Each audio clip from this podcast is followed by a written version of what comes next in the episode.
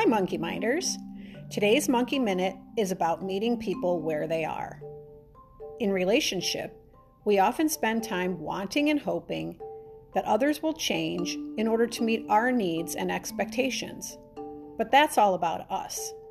What if we could just love and accept others for who they actually are, right now, in this moment?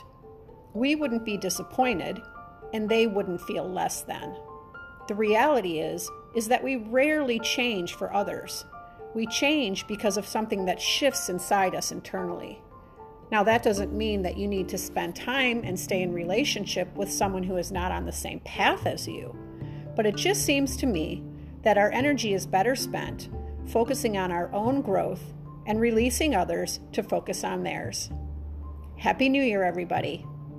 Until next time, be kind to your monkey mind.